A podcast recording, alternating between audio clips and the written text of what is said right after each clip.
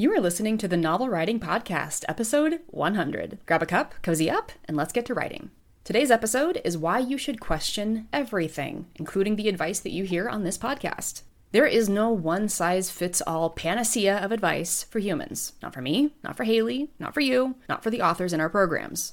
What works for one person is not necessarily going to work for another. This is why there are many, many successful authors in the world, but all of them achieved success in different ways.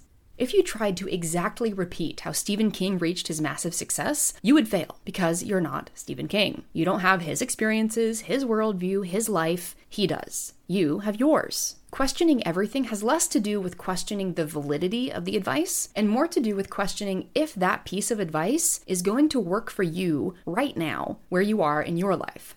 Does it fit your life circumstances? Does the person giving you advice have the same types of situations you're dealing with? The same upbringing? The same location, job, family, education, friends, family? No? Then I highly recommend that you approach every suggestion you hear through the lens of curiosity for how it might work in your life, not taking it on blind faith that it will work. Why? Because humans are fallible. And when we expect one person's advice to work perfectly in our lives, and then it doesn't, we set ourselves up to blame both the advice and the advice giver for being wrong. What I want us to do as authors is take ownership over our choices, make informed decisions, evaluate the results that those decisions bring us, and make a new decision. It doesn't matter if the new decision is to keep doing the thing we're doing because it works, what matters is the paradigm we go through to know for ourselves if that piece of advice works at all. Here's an example to help illustrate what I mean. For years, over a decade now, I have been trying to find a paper planner that works for me. I had one in community college that the school provided, which worked perfectly for my needs at the time, and I actually filled out two of them, cover to cover, in the years that I was there. And ever since then, I have been on the hunt for a paper planner that meets my needs. Like many people who desperately want to make paper planners work for them, I have spent hundreds of dollars, if not over a thousand by now, trying out different planners, only to abandon them anywhere from a few days to a few months into them. It's kind of a planner graveyard.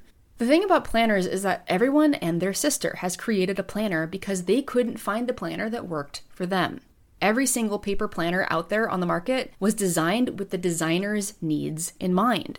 For sure, they take feedback from their customers and iterate based on what those customers would like to see, but at the core of every planner that you'll find on Amazon or in your local stores is a system that worked for the designer. Advice is like planners. The advice that I give, that anyone gives, is usually based on their personal experiences, what works for them or what they have seen work for others. Some of that advice is widely applicable, but much of it isn't. An example closer to the writing world is deadlines. Deadlines either work for you or they don't.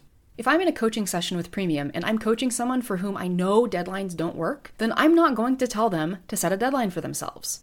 At the same time, there might be a member in that same Premium Zoom room for whom deadlines are the things that ensure they get anything done. Just because I'm coaching one member to work to her strengths doesn't mean every member in that session must also take that coaching and implement it without assessing if it makes sense for their lives.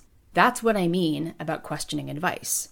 Does it work for you? Don't know? Try it out. If it works, great. You have a new tool or strategy for yourself. But if the answer is no, it doesn't work, then take what does work, the pieces of it, and leave the rest. That's it for today's episode. Thanks for joining me, and remember, the first draft is supposed to be garbage. The Novel Writing Podcast is a production of Tally Inc. To find out more about our writing resources, including the 60 day novel writing challenge, check out the links in the description.